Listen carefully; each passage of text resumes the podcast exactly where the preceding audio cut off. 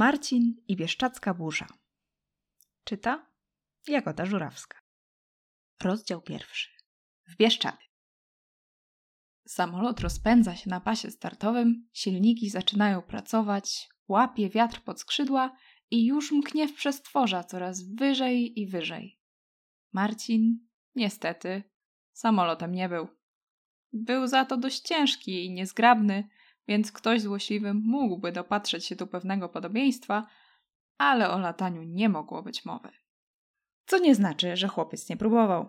Zrobiłby wszystko, byleby uciec przed wrednymi chłopakami z szóstej klasy, którzy właśnie go doganiali. Biegł co sił w krótkich nogach i rozpaczliwie machał rękami. Przyspieszył, choć pół zapaliły i z trudem łapał oddech. Dotarł do schodów przed osiedlowym sklepem i dał susa w dół. Przez jedną cudowną chwilę faktycznie unosił się w powietrzu. Leciał. A potem wyłożył się jak długi, boleśnie rozbijając kolano. To powstrzymało pogoń, bo starsi chłopcy śmiali się tak bardzo, że kilku, trzymając się za brzuchy, tarzało się po trawniku. Mam nadzieję, że są tam jakieś psiekupy, pomyślał Marcin, ale wykorzystał chwilę ich nieuwagi i niezgrabnie pozbierał się schodnika. Kuśtykał w stronę domu, odprowadzany głośnymi wybuchami radości i gwizdami. Widać szóstoklasiści uznali, że jak na jeden dzień dość oberwał i dali mu spokój. Nie był jedynym dzieciakiem, któremu chcieli tego dnia uprzykrzyć życie. Marcin zatrzymał się za kontenerem na śmieci i oszacował obrażenia. Nie wyglądało to dobrze. Kolano mocno krwawiło, a noga spuchła jak serdelek. Do tego jego ulubiona koszulka z Władcy Pierścieni była cała w strzępach, a biedny Frodo stracił twarz. Jednak chłopiec najbardziej martwił się tym, że ktoś mógł widzieć, co się stało. Pani Madzia, sklepikarka, lubiła wtykać nos w nie swoje sprawy i zawsze uważnie przyglądała się Marcinowi. Bał się, że o wszystkim dowie się mama. A mama i tak miała dość kłopotów. Odkąd tata zniknął, bardzo się zmieniła. Marcin miał czasem wrażenie, że on sam staje się dla niej niewidzialny i że w końcu też całkiem zniknie. Wiedział, że to głupie. Nie był w końcu małym dzieckiem, które wierzy w bajki. Jednak mama poświęcała mu coraz mniej uwagi. Nie pytała nawet skąd biorą się jego siniaki. Chętnie usłyszałby znów pytanie: Jak w szkole? Choć kiedyś tylko go denerwowało. Kiedyś mama dużo się śmiała, a Marcin lubił siedzieć z nią i słuchać, jak opowiadała o wszystkim, co się danego dnia zdarzyło. O pracy w bibliotece, o tym, co przeczytała. Teraz już tego nie robiła. Tylko całymi dniami wpatrywała się w okno. Czasem zapominała, że rano powinna iść do pracy. Marcin budził ją wtedy i przypominał. Robił kanapki. Już prawie udawało mu się równo pokroić chleb. Chodził też do sklepu, zawsze pod czujnym okiem pani Madzi. Próbował sprzątać, ale dziwnym sposobem robił się z tego tylko większy bałagan. Do tego mama wszędzie zostawiała puste butelki. Twierdziła, że to jej lekarstwo na smutek, ale Marcin był już za duży, by wierzyć w to kłamstwo. Kiedy tego dnia chłopiec otwierał drzwi do mieszkania, wiedział już, że coś było nie tak. Były zamknięte na górny zamek.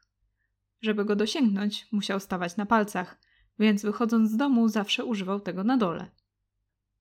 Jego najgorsze obawy się potwierdziły. Ktoś był w środku. W przedpokoju stały kalosze w kolorowe grochy. Marcin drżącymi rękoma chwycił parasolkę i trzymał ją przed sobą jak miecz. Teraz był w domu jedynym mężczyzną, choć małym. Jeśli w mieszkaniu był złodziej, nie pozwoli mu zrobić krzywdy mamie.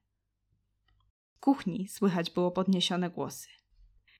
Chłopiec zaczaił się za framugą. Doliczył do dziesięciu, starając się uspokoić oddech i z krzykiem wskoczył do środka. Niestety, właśnie wtedy parasolka otworzyła się, a obolała noga odmówiła posłuszeństwa. Marcin po raz drugi tego dnia poddał się sile grawitacji i wylądował na płytkach. Silne ręce o szorstkich dłoniach postawiły go na nogi. Za zasłony parasola wyłoniła się ciocia Iza, siostra mamy. Ze zdumieniem patrzyła na Marcina, a on również przyglądał się jej niepewnie. Co ciocia robiła w ich mieszkaniu? Przecież nawet nie mieszkała w mieście. Po co jechała taki kawał drogi do Warszawy? Jej okrągła jak księżyc w pełni twarz była czerwona. Jak zawsze, kiedy ciocia się denerwowała. Przy stole siedziała mama. Zakrywała oczy dłońmi i lekko drżała. Marcin wiedział, że płacze. Chciał do niej podejść, ale ciocia trzymała go mocno. A miała krzepę. Pracowała w piekarni, a to nie było lekkie zajęcie. Teraz, gdy patrzyła na Marcina, jej twarz przybrała kolor dojrzałego pomidora. Jej czujne spojrzenie padło na jego siniaki, świeże i te starsze, na nieostrzyżone włosy, podartą koszulkę. Marcin syknął z bólu, gdy dotknęła jego nogi, choć zrobiła to bardzo delikatnie. Idź do łazienki i przemyj to kolano wodą utlenioną. Tylko bez oszukiwania, bo będę wiedzieć. Powiedziała ciocia łagodnie, co jeszcze bardziej zaniepokoiło chłopca. Wiedział, że złość gdzieś w niej bulgocze, jak gejzer pod powierzchnią ziemi. Ja muszę poważnie porozmawiać z twoją mamą. Marcin zrobił to, o co prosiła, ale nawet za zamkniętych drzwi słyszał, jak ciocia krzyczy. Widzisz, jak on wygląda? Nie może tak dalej być. Jadę z nim do szpitala, a ty się w tym czasie spakujesz. Koniec dyskusji, jedziemy w Bieszczady. Chłopiec przełknął ślinę. Nie było dobrze. Marcin, jak na prawdziwego mieszczucha przystało, na wsi czuł się nieswojo. Natura kojarzyła mu się z robakami i brakiem porządku. Jak zawsze, kiedy byli w Bieszczadach, zatrzymali się u prababci, o rzut kamieniem od domu cioci Izy. Każda taka wizyta dłużyła się chłopcu niemiłosiernie. Staruszka nie miała internetu, jej wiekowy, wielki jak krowa telewizor miał tylko trzy kanały, a do tego śnieżył. Kiedy żył dziadek, syn prababci, często zabierał wnuka na długie spacery po lesie, a na koniec zaglądali do piekarni, gdzie Marcin zawsze dostawał pączka z lukrem od wujka Wojtka, męża cioci Izy. Teraz o zwiedzaniu okolicy z prababcią nie mogło być mowy, bo miała słabe kolana i nie dowidziała, więc większość czasu spędzała w kuchni lub spiżarni. Trzeba przyznać, że jej jedzenie było naprawdę dobre. Ale to wcale nie pomagało Marcinowi. Nie mógł się powstrzymać od pochłaniania podwójnych porcji i nocnego podjadania, przez co po wakacjach u prababci zawsze wracał dużo tęższy. Starsi chłopcy nie dawali mu wtedy spokoju i okrutnie się z niego nabijali. Nauczyciele Marcina zgodzili się, by wyjechał przed zakończeniem roku. Oceny miał dobre, a w ostatnie dni przed wakacjami i tak żadna wiedza nie wchodziła już uczniom do głów. Biblioteka, w której pracowała mama, również nie robiła problemów. Wszyscy wiedzieli, że od dawna potrzebowała czasu, by zająć się sobą. Po powrocie od lekarza, który orzekł, że noga chłopca nie była skręcona, choć wciąż trochę bolała, ciocia Iza posprzątała mieszkanie i powyrzucała wszystkie butelki, nawet te pełne, pochowane w różnych kryjówkach. O istnieniu niektórych nie wiedział nawet Marcin. Wtedy po raz pierwszy od dawna mama ocknęła się z otępienia. Krzyczała na siostrę i próbowała ją powstrzymać, ale ta była nieubłagana. W końcu mama trzasnęła drzwiami i schowała się w kuchni. A ciocia, razem z Marcinem, zaczęła pakować ich rzeczy potrzebne na wyjazd. Droga do bieszczackiej wsi Smerek Mały, nieopodal szczytu Smerek, który mały wcale nie był, nie należała do przyjemnych. Mama chorowała, więc często musieli się zatrzymywać. Do tego na zmianę było jej zimno lub gorąco i przez cały czas zmieniała ustawienia klimatyzacji.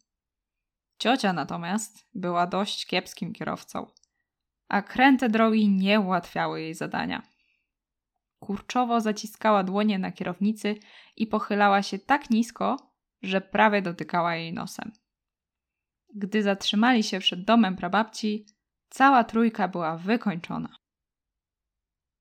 Starsza pani czekała na nich w progu. To dziwne, ale kiedy Marcin zobaczył ją, skąpaną w ciepłym świetle wydobywającym się z izby, poczuł ulgę i pomyślał, że może jednak nie będzie tak źle.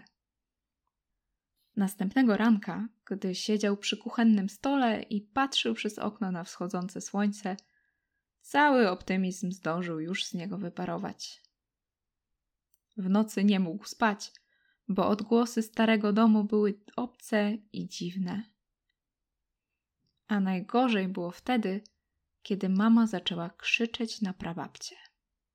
To nigdy wcześniej się nie zdarzyło. Wszyscy w rodzinie bardzo szanowali staruszkę i nikt nie ważył się podnosić na nią głosu. Marcin, pośród krzyków, wyłowił coś o więzieniu na końcu świata, ale ciężkie dębowe drzwi jego sypialni zmieniały większość słów w niezrozumiały bełkot. Prababcia musiała jakoś zapanować nad sytuacją, bo nad ranem krzyki ucichły, ale Marcinowi nie udało się już zasnąć. Ciche szuranie zwróciło uwagę chłopca. Prababcia weszła do kuchni i przywitała wnuka promiennym uśmiechem. Wcześnie wstałeś, powiedziała. To dobrze. Więcej czasu na psoty. Marcin zasępił się jeszcze bardziej. Zupełnie nie wiedział, co mógłby tu robić. Staruszka chyba to zauważyła, bo szybko znalazła dla niego zajęcie. Chłopiec pomógł jej przygotowywać śniadanie i nakryć do stołu. To pozwoliło mu na chwilę zapomnieć o kłopotach. Podobnie jak napychanie się świeżym chlebem z masłem i serem. Malinowy dżem domowej roboty sprawił, że tęsknota za nutellą nie była bardzo dotkliwa, ale maleńkie ziarenka powchodziły chłopcu między zęby i nie mógł się ich pozbyć. A potem prababcia zaprowadziła go do pomieszczenia, którego unikał jak ognia. Bo spiżarnia staruszki zawsze niepokoiła Marcina. Wszystko to było niezwykłe, od zapachów po przedmioty, które się w niej kryły. Z sufitowych belek zwisały pęki ziół i główki czosnku, które napełniały pomieszczenie tajemniczym aromatem. Maleńkie okienko przepuszczało niewiele światła, więc zawsze panował tu półmrok, a półki wypełniały rzędy słoi i pojemników we wszystkich kształtach i kolorach. Na wielkim stole z surowego drewna leżały noże, tasaki i moździerze oraz fiolki, słoiczki i woreczki, do których prababcia pakowała swoje tajemnicze mieszanki i mikstury. Ludzie z całej wsi przychodzili do niej po najróżniejsze preparaty. Od maści na bóle stawów po miłosne eliksiry. Marcin nie wierzył, że można zmusić kogoś do miłości, podając mu jakiś śmierdzący napar. Gdyby prababcia miała taką moc, tata nigdy by nie odszedł i wszystko byłoby tak jak dawniej. Chłopiec wiedział jednak, że staruszka jest w stanie wyleczyć niemal każdą chorobę. Jak nikt umiała opatrzeć potłuczone kolana, sprawić, że ugryzienie osy przestawało boleć i wyleczyć kolkę, której Marcin dostawał, gdy się przejadł. Jeśli ktoś mógł pomóc mamie, to tylko ona. Prababcia podała mu duży moździerz i trochę ziół i kazała je rozcierać, aż zmieniał się w proszek.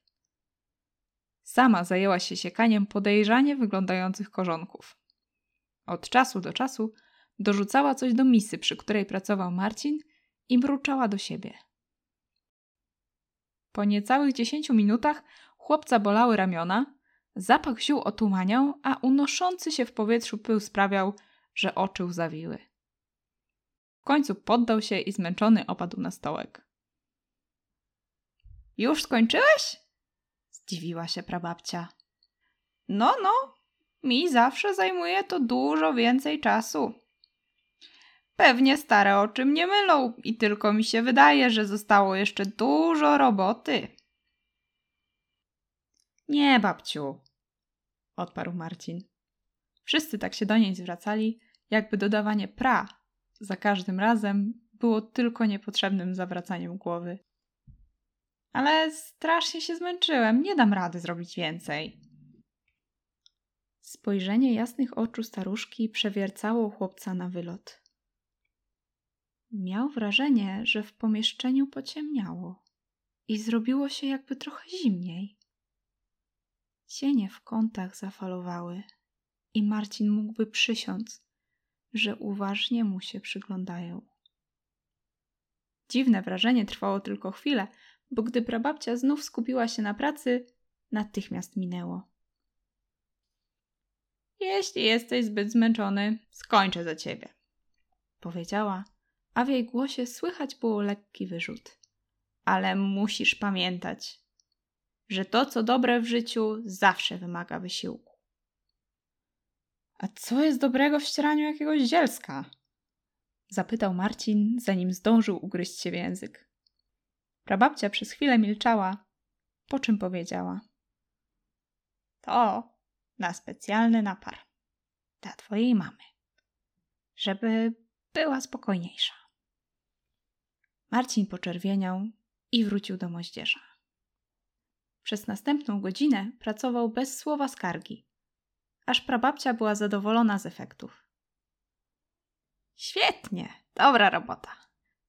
Pochwaliła, a chłopiec, choć zmęczony, poczuł się bardzo zadowolony z siebie. To bardzo gorzkie lekarstwo. Przydałoby się nam do niego coś słodkiego. Masz ochotę na małą wyprawę? Marcin ucieszył się, bo po pracy w ciemnej i dusznej spiżarce miał ogromną ochotę wyjść i odetchnąć świeżym powietrzem. Może nawet pobiegać? Nie, zdecydowanie nie. Miał nadzieję, że prababcia wyśle go do piekarni, w której pracowała ciocia Iza. Jej mąż robił najlepsze na świecie ciastka. Yy, zwłaszcza takie małe, kruche rogaliki z różanym nadzieniem. I rurki z kremem. I jeszcze czekoladowe ciasto z czekoladową polewą i kawałkami czekolady. Dla nich Marcin gotów był zaryzykować spotkanie z kilkoma robakami. Niestety, mówiąc o słodkościach, prababcia miała na myśli miód, za którym Marcin nie przepadał.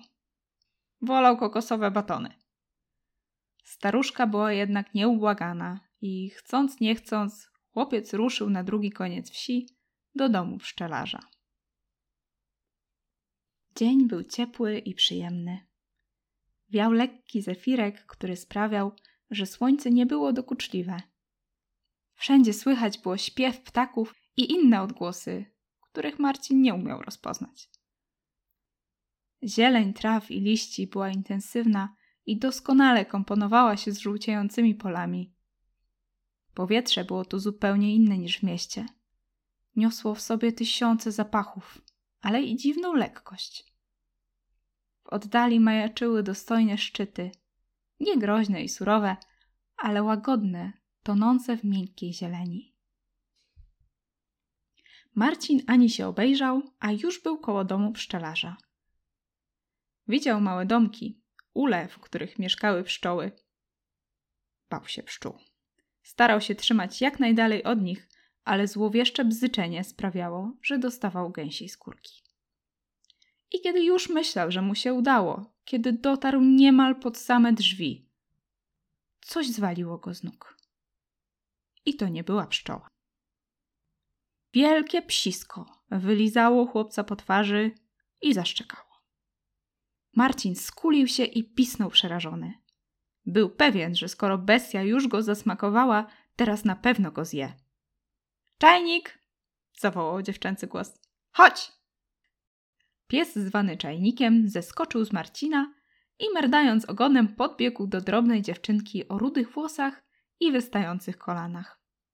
Zarówno jej krótkie spodenki i koszulka, jak i cała postać były uwalane ziemią i trawą.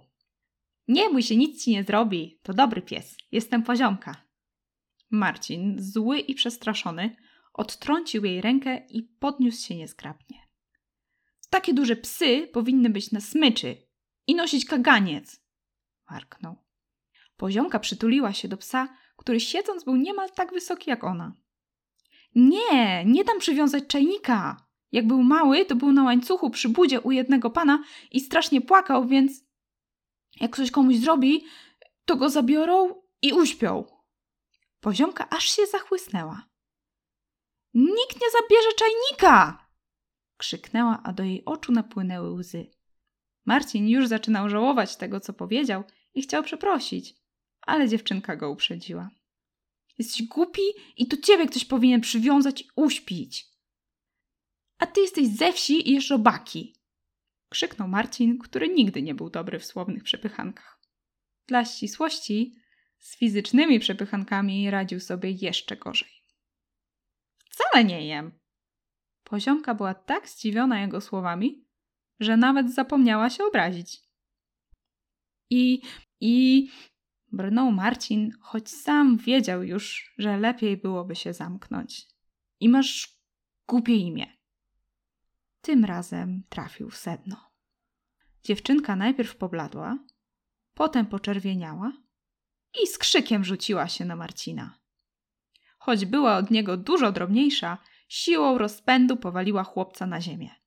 Tarzali się po podwórku, jęcząc i pokrzykując, każde próbowało zmusić przeciwnika do poddania się. Pies skakał wokół nich, głośno szczekając. Gromki okrzyk usadził całą trójkę w miejscu. A po chwili dzieciaki wisiały w powietrzu, trzymane przez największe łapska, jakie Marcinowi zdarzyło się oglądać. Zwłaszcza z tak bliska. Należały do brodatego olbrzyma, tak kudłatego, że ledwie było widać jego twarz. Może to i lepiej, bo spoglądał teraz srogo to na jedno, to na drugie dziecko. Gdyby chłopiec tak bardzo się nie bał, mógłby przysiąc, że w tym spojrzeniu było też sporo rozbawienia. Puszczaj, puszczaj, puszczaj! krzyczała poziomka i próbowała się wyrwać, ale nic to nie dało. Spokój, powiedział nieznajomy, a siła jego głosu sprawiła, że Marcin natychmiast usłuchał. Musiał przyznać poziomce, że miała sporo odwagi, bo wciąż próbowała się wyrwać, choć już bez krzyków i z mniejszym entuzjazmem. No, to teraz mówcie, co się stało.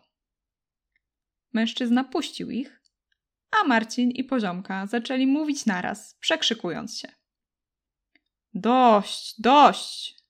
Brodacz złapał się za głowę. Co ja z wami mam? Poziomka, idź do domu. Zobacz, co z woskiem na świece. Dziewczynka, mrucząc pod nosem, zrobiła to, o co prosił. Kiedy zostali sami, mężczyzna zwrócił się do Marcina. Co mogę dla ciebie zrobić, chłopcze? Zapytał bez śladu złości. Mam nadzieję, że moja wnuczka za bardzo cię nie poturbowała. Mała, ale harda sztuka. Zaśmiał się. Chłopiec niepewnie pokręcił głową i wymamrotał coś do swoich butów. Głośniej, chłopcze. Mówisz, jakbyś nic dzisiaj nie jadł. Babcia, to znaczy e, pra, prababcia, e, przysłała mnie po miód. E, po dwa. Powiedział Marcin. Tym razem głośno, ale wciąż nie patrzył mężczyźnie w oczy. Poczekaj tutaj. Odparł tamten i zniknął w głębi domu. Po chwili wrócił z lnianą torbą, w której mieściły się dwa pękate słoiki miodu i kilka świec. Chłopiec podziękował, pożegnał się i ruszył w drogę powrotną. Zobaczył jeszcze wyłaniającą się z zafiranki twarz poziomki, która zrobiła minę i pokazała mu język. Czarny kot, który przysiadł na płocie, patrzył na niego kpiąco. A przynajmniej tak się chłopcu wydawało. Westchnął i poprawił ciężki pakunek, który wpijał mu się w ramię. Jeśli prababcia miała rację i w życiu trzeba się napracować na to, co dobre, czuł, że niósł najlepszy miód na całym świecie.